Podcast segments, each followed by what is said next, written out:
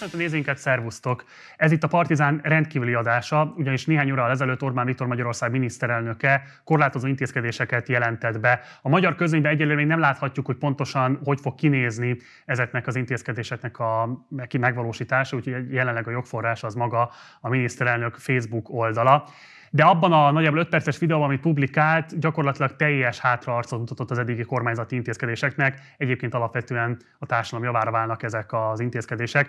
Bejelentette például, hogy mindenképpen fognak majd tesztelni, akkor is, hogyha csak szerológiai teszteket tudnak majd végezni, de innentől kezdve a középiskolai, illetve az oktatási intézményben dolgozókat, az egészségügyi dolgozókat hetente fogják majd tesztelni, korlátozzák a kijárást, illetve, ami valóban meglepő fordulat, a különböző szórakozó, illetve vendéglátóipari egységekben dolgozóknak részben elengedik a járulékait, részben pedig megtérítik majd a munkabérét a következő harminc napra vonatkozóan. Hogy pontosan miket jelentett még be a miniszterelnök, és hogy mit jelentenek ezek a bejelentések a mindennapi életünkre nézve. Nos, emiatt hívtunk el két jogászembert. Itt van velünk Fazekas Tamás a Helsinki Bizottságtól, illetve Asbóth Márton a Társaság a Szabadságjogokért Társaságtól. Nagyon szépen köszönöm, hogy itt vagytok mindketten. Szervusztok, és köszöntelek benneteket a műsorban. Sziasztok!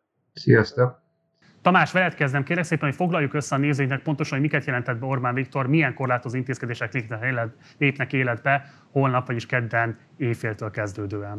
A felvezető az elég pontos volt, de a legfontosabb az majd valóban az lesz, hogyha látjuk a konkrét jogszabályi rendelkezéseket, amiket sajnos most is hát valamilyen szinten tippelgetnünk kéne, hogy kitaláljuk, hogy fognak kinézni. Ez alapvetően, hogy már egy kicsit beszélgettünk, alapvetően problematikus, hogy, hogy, hogy utólag van egy bejelentés, és utólag derülnek ki a konkrét normaszövegben foglalt korlátozások. A leges, legfontosabb természetesen ebből a csomagból, amit a miniszterelnök úr Facebook videójából most hallhattunk, az a kijárási korlátozás maga, tehát hogy a húsz óra után hajnali öt, másnap hajnali öt óráig mindenki ugye tulajdonképpen egyszerűen fogalmazza a lakóhelyén kell, hogy tartózkodjon.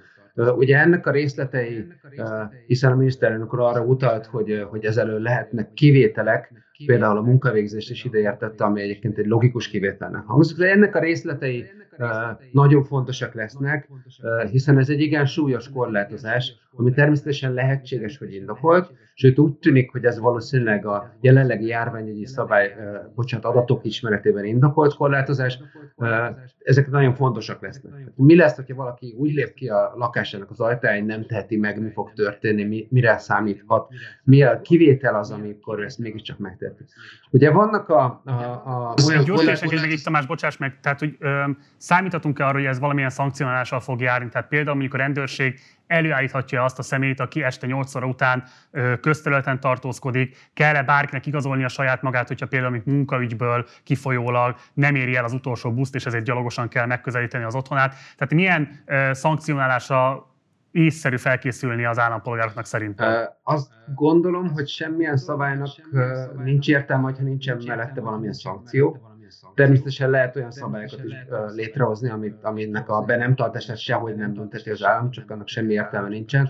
Én azt mindenképpen már most tudom javasolni, hogy olyan iratok mindenképpen legyenek az állampolgároknál, amik mondjuk esetleg a munkavégzés igazolására alkalmasak, és amikor majd meglátjuk a kormányrendeleteknek, vagy a, a törvénynek a pontos szövegét, akkor, akkor ehhez képest föl kell készülni majd minden szükséges iratra, mindenképpen legyen személyes lakcím, legyen természetesen mindenkinél, ami arra alkalmas, hogy alátámaszthatja a lakóhely, el, lakóhely elhagyását. Ezt még mondom, nem tudjuk pontosan, és azt mi jogászként nem tehetjük meg, hogy valamilyen tenyérjóslásba kezdünk itt, hogy milyen kivételek lehetnek, amik engedik a lakóhely elhagyását. Ami még nagyon fontos, tehát a, a, az ilyen csoportosabb eseményekkel kapcsolatos korlátozás. Ugye van ugye ilyen gyülekezési jog is, amivel majd Marci, Asbóth Marcival meg többet fogunk beszélni. Van rendezvényekre vonatkozó korlátozás, van a, a A, a temetésekre, az egyházi rendezvényekre vonatkozó korlátozás is. Ezek első hallásra általában észszerűnek tűnnek, De azt gondolom, De azt gondolom hogy, hogy a részletszabályok is nagyon fontosak. Itt majd nyilván a gyülekezésről fogunk beszélni, ami, ami nekünk jogvédi szervezeteknek különösen érdekes. Vannak olyan korlátozások, amik, amik első hallásra nem tűnnek logikusnak teljes mértékben, ilyen például a kollégium kiürítésére vonatkozó előírás. Előírás. Ezeket még egyszer majd meg kell nézni pontosan a rendeletben. Vannak olyan korábban már alkalmazott intézkedések, amiket adott esetben lehetne most is alkalmazni, ilyen például az idősek vásárlási idősávjára vonatkozó rendelkezés, amit megszokott a társadalom, és most nem hallottunk erről a bejelentő videóban még semmit. Szóval, szóval ez egy nagyon érdekes csomag, nagyon fontos. Azt mindenképpen el kell mondani, hogy, hogy talán amit jó indulattal lehet, a jobb később, mint soha fordulat. Ugye ezeknek az intézkedéseknek nem kis részét nem jogvédőszervezetek, hanem, hanem, hanem szakemberek, egészségügyben dolgozó szakemberek, virológusok, infektológusok már jóval korábban, hónapokkal ezelőtt javasolták bevezetni. Egy részét az önkormányzatok, ugye a fővárosi önkormányzat ugye pár nappal ezelőtt jelzett, hogy be fog vezetni, ilyen ugye a, a gyors tesztelés, de fontos intézkedések ezek, és azt gondoljuk, hogy a szándék és a, a remélhetőleg az eredmények is rendben lévők lesznek. Rendben, fordulok most Asbóth Mártonhoz. Marci, mennyire volt váratlan az, hogy készült a miniszterelnök egy ilyen bejelentéssel? Mennyire készültek a jogvédőszervezetek arra, hogy valamilyen fajta korlátozó intézkedések fognak majd bevezetésre kerülni, illetve a te megítélésed, a ti megítélésetek szerint ezek mennyiben elégségesek, mennyiben időben érkezettek, tehát hogy mit lehet általánosságban elmondani ezekről a korlátozó intézkedésekről? De nem csak a jogvédő szervezetek, hanem szerintem az egész társadalom nagyon várta, hogy legyenek már végre intézkedések. Biztos, hogy a kormány is érezte ezt a fajta nyomást és elvárást az utóbbi időben. Szakmai szervezetek, mint az orvosi kamara is például hetekkel korábban megtették a javaslataikat, vagy akár a pedagógus szakszervezetek, amik arra vonatkoztak, hogy az egészségügyben, az oktatásban, vagy általában a mindennapi életben milyen korlátozásokat kellene bevezetni, annak érdekében, hogy el lehessen kerülni a nagyobb bajt. Ha innen nézzük a dolgot, akkor egyrészt nagyon örvendetes az, hogy végre történnek intézkedések, végre történnek olyan intézkedések, amiről azt érezheti a társadalom, hogy ezek hatásos, komoly intézkedések a járvány ellenében. Ugyanakkor nehéz eltagadni azt, hogy nyilván van egy hiányérzet bennünk, hogy ez miért nem korábban történt meg, ha egyszer ennyire nyilvánvaló volt, ha egyszer a víruslaboratóriumunknak nevezett Ausztriában, vagy bármely más környező országban sokkal korábban, sokkal hatékonyabban léptek, akkor ezt még nem lehetett itthon is megtenni. Hogyha megnézzük a konkrét intézkedéseket, akkor tehát az látszik, hogy ezek van olyan, ami hatékonynak nevezhető, de az ördög mindig a részletekben rejlik, és ugye volt szó arról, hogy majd pontosan a jogszabályt látva fogjuk tudni megmondani, hogy egy-egy most a Facebookon bejelentett intézkedés mit jelent, de sajnos még ez sincs mindig így. Nagyon-nagyon rossz, és megnehezíti nem csak a jogászoknak és jogvédőknek, hanem mindenki másnak is az életét, hogy bejelentenek valamilyen szabályt, ami csak nagyon elnagyoltan egy valamilyen nyilatkozatból ismerhető meg, utána hosszasan kell várnunk arra, hogy megismerhessük a jogszabályszöveget. Nagyon sokszor a jogszabályszöveg sem igazít el, viszont egy dolog biztos, hogy ezek után már csak minimális idő van arra, hogy felkészüljünk az jogszabálynak az alkalmazására. Valószínűleg itt is valami hasonló fog történni. Ugye a legutóbb rekord dölt ebből gyakorlatilag, tehát éjfél előtt néhány perccel tették ki azt a közleményt, amit éjféltől már alkalmaznak.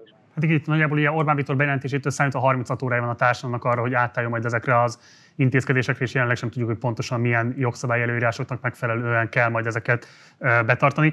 Márton, azt kérem tőled, hogy három konkrét területre vonatkozóan oszd meg az ismereteidet a nézőinkkel.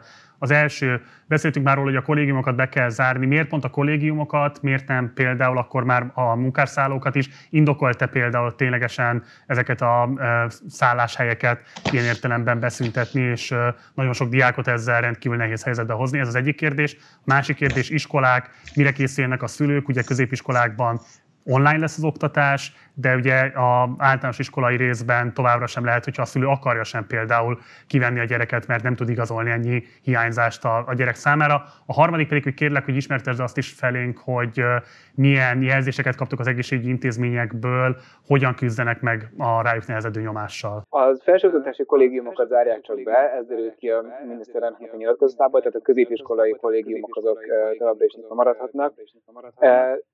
Nem érthető, hogy erre miért van most szükség, és miért ilyen iszonyatos hirtelenséggel. Az, hogy az egyetemeket, felsőoktatási intézményeket átállítják az online oktatásra, az szerintem abszolút indokolható. De a kollégiumokban nem feltétlenül csak azért tartózkodnak hallgatók, mert öm, öm, ők bejárnak innen az egyetemre. Lehetséges, hogy emellettük munkát vállalnak, kutatnak, adott esetben szakkollégiumban tanulnak, de hát biztosan nagyon nehéz helyzetbe hozza a felsőoktatásban a hallgatókat ez az intézkedés, különösen az, hogy ezt megint egyik pillanatról a másikra vezették be. Az iskolák esetében jó döntésnek tűnik az, hogy a tizennégy éves kor felett átállnak az online, online oktatásra. Jó lenne azt tudni, hogy tavasz óta milyen intézkedések történtek annak érdekében, hogy mindenki egyenlően férhessen hozzá az online oktatáshoz, hiszen ez már tavasszal is okozott problémákat, és nem lehet tudni arról, hogy a kormány nagyon hatékonyan dolgozott volna az elmúlt fél évben azon, hogy az oktatáshoz való online hozzáférésnek a lehetőségét mindenki számára számára megteremtse. De az kétségtelen, hogy ilyen sávos megosztás, hogy tizennégy év felettieknek teszik egyelőre kötelezővé az online oktatást. Ez egy jó megoldás, hiszen minél kisebb egy gyerek, annál inkább rászorul arra, hogy folyamatosan foglalkozzanak vele, ha pedig egy pedagógus ezt nem tudja megtenni, akkor nyilván a szülőre hárulna. Az viszont, ahogy említetted is, egyáltalán nem indokolható, hogy miért nem teszik lehetővé a tizennégy év alattiaknak, hogy ne vigyék őket iskolába, hogy a szüleik úgy döntsenek, hogy otthon tartják őket. Ez folyamatos probléma volt eddig is, hozzánk is rengeteg megkeresés érkezett erről, és valójában semmilyen nagyon konkrét intézkedésre nem lenne szükség, a jogszabályi feltételek adottak, egyszerűen csak engedni kellene, hogy azokat a gyerekeket ne vigyék iskolába, ahol a szülők ezt nem szeretnék, és a lehetőségek adottak az az otthoni oktatásra. Ráadásul nyilvánvalóan még tovább lehetne csökkenteni az iskoláknak, az osztályoknak a zsúfoltságát, tehát ez azok számára is kedvező lenne, akik nem tudják megoldani, és akiknek be kell vinniük a, a gyerekeket. És ugyanez vonatkozik az óvodákra is. És végezetül milyen jelzések érkeznek a, a kórházakból? Hát az az igazság, hogy az egészségügyi dolgozók és orvosok annyira túlterheltek, hogy az utóbbi időben már kevesebb megkeresés érkezik tőlünk a jogsegélyszolgálatunkra, tehát azt gondolom, hogy ez valójában azért is lehet, mert már arra sem feltétlenül van idejük és energiájuk, hogy a panaszaikat megfogalmazzák. A moknak van egy kiváló kezdeményezése, ami, ha jól tudom, akkor a napokban indul, ami arról szól, hogy pont orvosoktól, egészségügyi dolgozóktól szeretnének történeteket, információkat gyűjteni arról, hogy milyen állapotok vannak az egészségügyi intézményekben. Egy dologra nagyon fontos felhívni a figyelmet, mégpedig arra, hogy a, abban az egészségügyi válsághelyzetben, ami ez most nem az én minősítésem, hanem ez egy jogi terminológia, tehát egészségügyi válsághelyzet van, amiben a jogszabály értelmében bizonyos betegjogok korlátozhatók. Ez nem azt jelenti, hogy a betegjogokat fel lehetne függeszteni egy az egyben. Nagyon fontos az, hogy az egészségügy fent tudja tartani valahogy az egyensúlyra között, hogy egészségügyi ellátásokat nyújtson azoknak, akik ebben a nagyon túlterhelt időszakban erre rászorulnak, de közben azért a betegjogokat is tiszteletben tartsák. Konkrétan arra gondolok, hogy nagyon sok olyan jelzés érkezik hozzánk, hogy betegek elvesznek a rendszerben, a hozzátartozóik nem tudják kideríteni, hogy hova kerültek, milyen osztályon vannak, egyáltalán melyik kórházban sokszor. Mivel a kapcsolattartás az szinte lehetetlen, ezért ez nagyon-nagyon súlyos sérelmeket okozhat. Gyülekezési jog korlátozása. Tamás és Márton, mindkettőtöket arra kérlek, hogy kommentáljátok ezt. Ugye elviekben a gyülekezési törvény lehetővé tenni azt, hogy a rendőrség, tehát vannak eszközei, hogyha úgy ítél meg, hogy egy adott demonstráció, tüntetés, vagy bármilyen más ilyen gyülekezési jog vagy törvény hatálya alá tartozó rendezvény nem szolgálja a közösség érdekét, vagy veszélyezteti a közösséget, akkor azt ezretesen betiltsa. Indokolt-e korlátozni olyan formában, hogy azt most bejelentette a miniszterelnök a gyülekezést? Ö, nem. Nem. Ebben a, tehát a, a, a Helsinki Bizottság és a TASZ is tulajdonképpen ugyanazt mondta a, a tavaszi korlátozások kapcsán is, hogy, hogy van észszerű korlátozások, azonban olyan gyülekezéseknél, mint például ami a, ami a, a gépjárművekkel tartott gyülekezés volt, ugye a nevezett dudálós tüntetések, mindkét szervezet adott képviseletet és jogi segítséget, ott azért érdemes elgondolkodni azon, hogy amikor teljesen minimális, vagy, vagy semmilyen kockázata nincsen annak, hogy a vírus tovább terjedjen a gyűlés alkalmával, akkor mi értelme van? Értelme van. És ezt a gyűlést korlátozni, de hát nem csak arról van szó, hogy mi értelme van, hanem a jogszerű-e korlátozni ezt a gyűlést. Mi azt gondoljuk, hogy, hogy az ilyen általános tiltás, ami mindenféle gyűlést, mindenféle mérlegelés nélkül gyakorlatilag lehetetlenné tesz, az semmiképpen nem fogadható el. Szóval, hogy ennek egy jóval a, a, alaposabb mérlegelés eredményének kéne lenni ennek a tiltó rendelkezésnek, és itt egy alapjogról van szó. Az egyik legfontosabb kommunikációs alapjogról.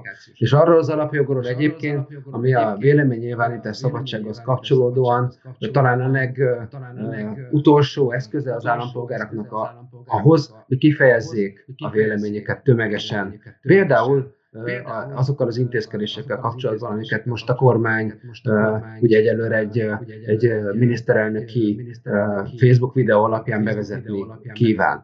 Így aztán ez mindenképpen rendkívül problematikus, hogyha csak egy ilyen általános tiltás. Persze nem tudjuk, hogy ez mi lesz, mert hogy ugye ez egy mondat vagy kettő mondat volt a miniszterelnök úrtól. És hát természetesen a, a, a, abban a, a rendszerben, amit kétezer-húsz Magyarországán élne, élnünk kell, és a, a jogállam maradékával, ugye ezzel a rendszerben kell dolgoznunk, és az állampolgároknak valahogy a vízfejet kell tartaniuk a fejüket, hogyha a jogaikat akarják érvényesíteni. Különösen aggályos, hogyha ilyen alapvető jogot korlátoz a nemzeti együttműködés rendszere, ami ugye híres arról, hogy az állampolgári jogokat nem megfelelően tartja tiszteletben. Ezzel kapcsolatban számtalan kritika ér, és nem csak a, a, a mi kritikánkról van szó, hanem a nemzetközi szervezetek és az Európai Unió kritikájáról is. Rendkívül uh, uh, sok gyanakvásra ad okot, hogyha ilyen elnagyolt bejelentésekkel próbálunk alapvető jogot korlátozni.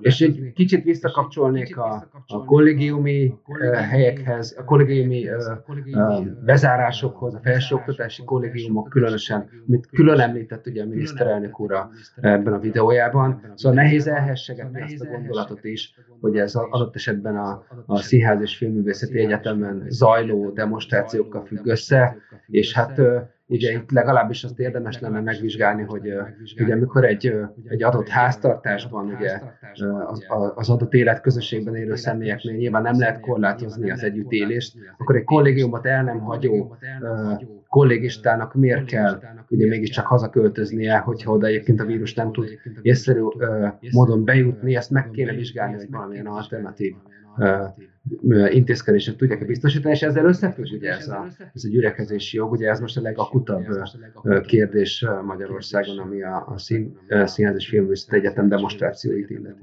Márton? Ugye az egész beszélgetésünk arról szól, hogy próbáljuk kitalálni, hogy a miniszterelnök bejelentései mögött valójában milyen tartalom lehet.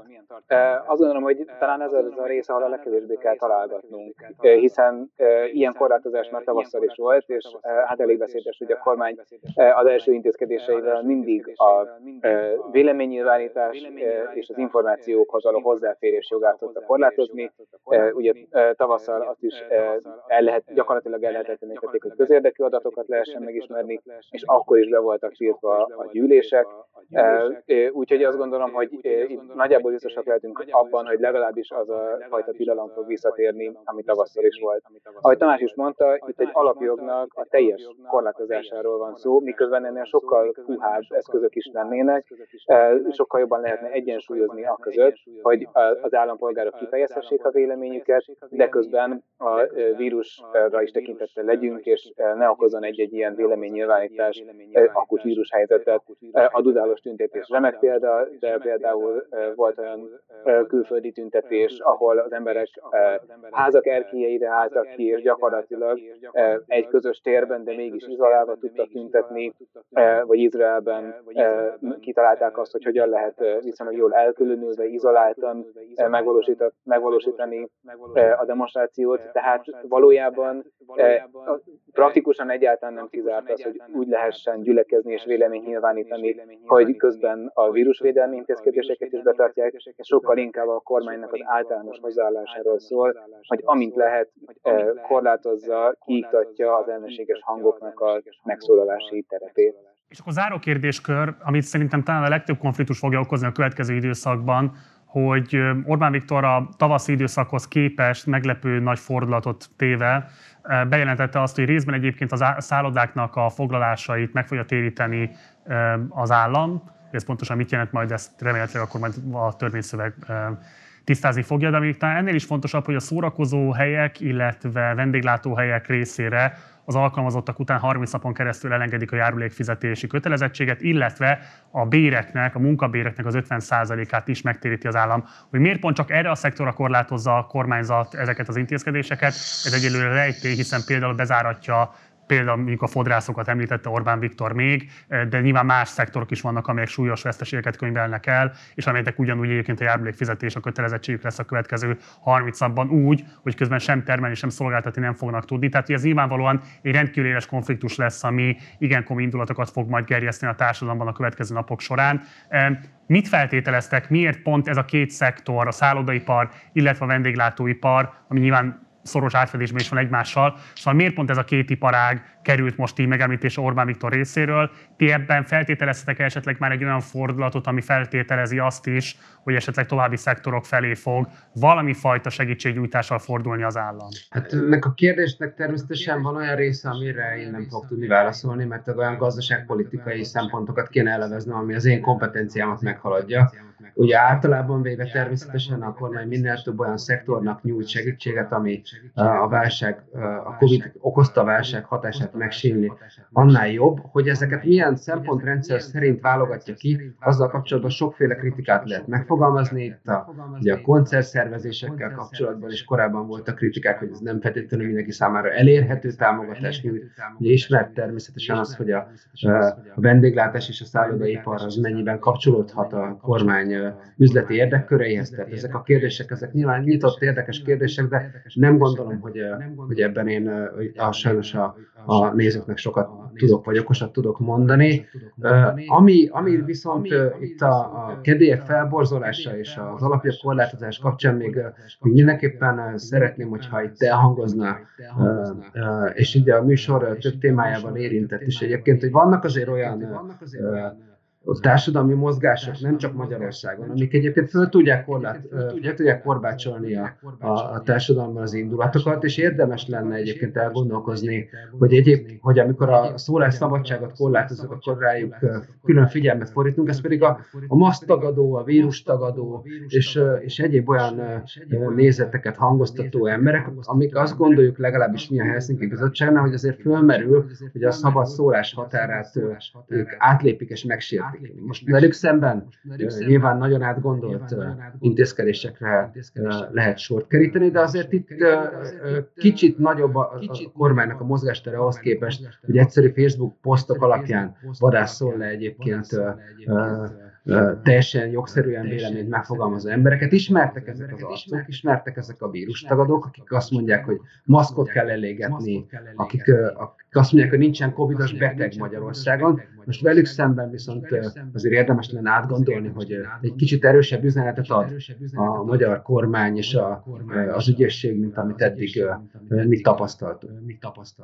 Köszönöm. Márton? Hát abban csatlakozom Tamáshoz, hogy az, hogy milyen gazdaságpolitika vagy más politikai megfontolások alapján születik meg az a döntés a kormányban, hogy egyes szektorokban kompenzálják az ott foglalkoztatottakat, másokban pedig nem. Egyáltalán, hogy milyen alapon döntenek egyes szolgáltatásoknak a kötelező felfüggesztéséről, ezt nagyon nehéz lenne jogászként elemezni, ez egy, ez egy másik szakma. Az nagyon nagyon feltűnő, hogy a miniszterelnök külön kiemelte például a fodrászatokat, amelyek tavasszal kifejezetten működhettek. A kijárási korlátozás alól lehetséges volt mentesülni azzal, hogyha valaki fodrászhoz ment, és ez is kérdéseket vetett fel, hogy például lehet-e akkor manikűröshez menni, és én erre világítanék rá, hogy, hogy ez az elképesztő sebességű jogalkotás, hogy hétfőn bejelentjük, szerda évfétől hatályba lép, még nem is ismerjük a jogszabályt. Ez nagyon-nagyon sok szabályozási fehér foltot hagy. Legalább annyi bizonytalanságot okoz a kormány azzal, hogy nem képes egy lépés előre gondolkodva, a saját döntéseit megfelelően kommunikálva átgondolt intézkedéseket hozni, mint amennyi pozitívuma van ezeknek a döntéseknek. Úgyhogy valószínűleg továbbra is nem fog maradni az, hogyha a kormány bejelent és szabályokat alkot, akkor azzal nagyon-nagyon sokat bizonytalanságba taszít. A TASZ jogsegélyszolgálatára ilyenkor elképesztő mennyiségű megkeresés érkezik. Gyakorlatilag azt kérik tőlünk, hogy próbáljuk értelmezni ezeket a jogszabályokat, és sokszor mi sem tudunk más tenni, mint azokhoz a szervekhez fordulni, amelyeknek ezeket hivatalosan ismerniük kellene, és nagyon sokszor ők is szétterják a kezüket. Ez azt gondolom, hogy nagyon súlyos károkat okoz, akár a kormány számára is. Nem érthető, hogy miért tartják fenn ezt a gyakorlatot tavasz óta. Köszönöm szépen. Van-e bármi más, ami szerintetek fontos lenne még, hogy elhangozzon, és nem hangzott eddig még el?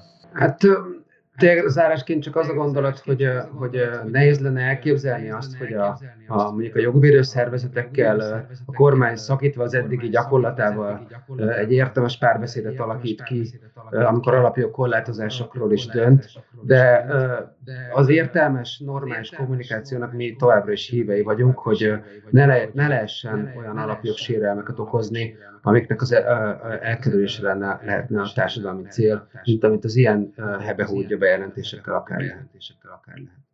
Márton? Hát ugyanerre rá erősítve rögtön. Itt van az a bizonyos puding, aminek a próbája az evés lesz, a Színház- és Filmművészeti Egyetem. Nagyon hamar ki fog bújni ezt a zsákból, hogy ezek az intézkedések, például a kollégiumvezetés kifejezetten azért születtek meg, hogy az es zé ef é-n zajló tiltakozást megpróbálják ellehetetleníteni, és akkor rögtön kiderül, hogy valójában hány százalék ebben a járványügyi intézkedés, és hány százalék az alapjogkorlátozás. Nagyon remélem, hogy az fog kiderülni, hogy sokkal inkább járványi intézkedésként kell felfogni, mint alapjogkorlátozásként. Meglátjuk, hogy hogy lesz. Mi az es zé ef é mellett így állunk, és igyekszünk őket jogi eszközökkel segíteni. Nagyon köszönöm. Nekem mindkettőtök lesz egy-egy ilyen záró kérdésem, és elnézést, hogy ez nem jutott eszembe korábban. De Tamás, kérlek, hogy nagyon röviden kommentáld azt, hogy holnap mit várhatunk attól, ugye kedden szavaz a parlament a rendkívüli felhatalmazásról. Mi az, amit érdemes tudnunk? Ugye azt tudjuk, hogy az ellenzéki pártok is fogják támogatni. Mennyi ideig fog tartani ez a rendkívüli felhatalmazás, és mit fog eredményezni, mi fog alapvetően megváltozni ezzel Magyarországon. Tényleg csak néhány gondolatban kérlek, hogy ezt foglald még össze nekünk. Hát, yeah, most harminc napról hallottunk, hogy valójában pontosan meddig fog tartani, és milyen tartalma van, azt én nagyon-nagyon-nagyon boldog lennék, ha meg tudnám mondani, és nagyon-nagyon boldog lennék, hogyha azt tudnám őszintén mondani a nézőknek, hogy ez biztos csak az arányos és szükséges ideig fog tartani, és csak azokat fogják korlátozni a kormány a, a jogok közül, amik kellenek, és, és azt fogja megsegíteni, akinek szüksége van, de nem tudok biztosat mondani. Ez az, amivel javaslott Macon minden tekintetben egyet tudok érteni, hogy ez a fajta kommunikáció gyakorlatilag esélyt sem ad arra, hogy kiszámíthatóan tudjunk mondjuk egy ilyen kérdéssel válaszolni, ami teljesen világos, amit most föltettél most már. Az előrelépésnek, vagy belátásra tekinthető, hogy legalább van egy időbeli korlátozás a tavasz időszakhoz képest? Hát van egy határidő, amit elhangzott, hogy meg lehet hosszabbítani. Egyébként logikus, hogy, hogy ha szükséges, akkor ezt meg lehet hosszabbítani, de nem tudom ezt előrelépésként, se hátralépésként se jellemezni, mert annyira fogalm sincsen, hogy pontosan mi a tartalom. És akkor Asbóth Mártonhoz a záró kérdés, abszolút záró kérdés, hogy rendkívül erős szkepszis övezi a járványi adatokat a tekintetben, hogy maga a kormányzat is utára jóval magasabb lehet a felülfertőzöttség, mint amit egyébként ki tudnak mutatni a tesztekkel. A ti becsléseitek alapján a különböző kapacitások, amikkel az állam tudja monitorozni azt, hogy milyen elterjedtséggel bír a járvány, a vírus, mennyiben fedi a valóságot, ti milyen adatokkal dolgoztok, mennyiben tartjátok megbízhatónak ezeket a forrásközlőket? Járványügyi szakemberek nem vagyunk, bár nagyon sokat igyekszünk konzultálni olyanokkal, akik ezekhez a kérdésekhez értenek. Őtőlük mindazt halljuk, hogy gyakorlatilag azzal, hogy most már inkább az egyharmadot, mint az egynegyedet közelíti a pozitív teszteknek az aránya. Ugye ez az, aminek öt százalék alatt kellene lennie a világban, minden országban, fejlettebb országokban pedig inkább három százalék alatt. Tehát ez, ez teljesen elromlott. Ezért ezekből az adatokból igazán következtetéseket nem lehet levonni. A halálozási adatokból sokkal inkább lehet, ezt halljuk az emberektől. Ezek a két héttel korábbi állapotokat mutatják, és ezért is nagyon ijesztő azt látni, hogy ugyan pont már a viradóra nem, de korábban elkezdett stabilizálódni az, hogy száz fölötti áldozatszáma van a koronavírusnak. Mi nagyon-nagyon szeretnénk elérni azt, hogy az állam kommunikáljon legalább ennél valamennyivel jobban a, a járványnak az adatairól. A, benyújtottunk, és minden nap benyújtunk egy-egy adatigénylést az előző napra vonatkozóan. Ezeket az en en ká nem teljesítette, és ennek kapcsán végeztünk egy kutatást. Nagyon-nagyon szomorú volt azt látni, hogy Szlovákiában egy csodálatos, az európai sztenderdnek mindenben megfelelő oldalon tájékoztatnak grafikonokon, térképeken, táblázatokkal, teljesen interaktív módon, angolul is egyébként a járványnak az aktuális adatairól. Pontosan ugyanúgy néz ki az oldal, mint Ausztriában, ami a miniszterelnök állítása szerint a mi víruslaboratóriumunk, ehhez képest Magyarország egy ilyen tíz évvel ezelőtt is nagyon kellemetlenül rosszul megszerkesztett oldalt tart fenn, amiből nem derülnek ki semmiféle adatok a járványra vonatkozóan. Úgyhogy azt gondoljuk, hogy ez az államnak egy nagyon-nagyon súlyos jogsértése, hogy nem teszi közé ezeket az adatokat, és ha nem tudunk velük megegyezni, akkor megegyezni fogunk. Asbóth Mártonnak és Fazekas Tamásnak köszönöm szépen, hogy itt voltatok velünk, és köszönöm, hogy rendelkezésünkre álltatok, és mindezt megosztottátok a nézőinkkel. Szervusztok, jó munkát nektek, és kitartás, minden jót! Ez volt a Partizán rendkívüli adása, amit a miniszterelnöki bejelentés kapcsán szerveztünk. Biztos vagyok benne, hogy a napokban, illetve a következő hetekben, ameddig tartanak ezek a korlátozó intézkedések, fogunk még foglalkozni a témával bőségesen. Pláne, hogyha lesznek esetlegesen újabb korlátozó intézkedések, akkor azokról is igyekszünk minél hamarabb átfogó elemző adással szolgálni majd nektek.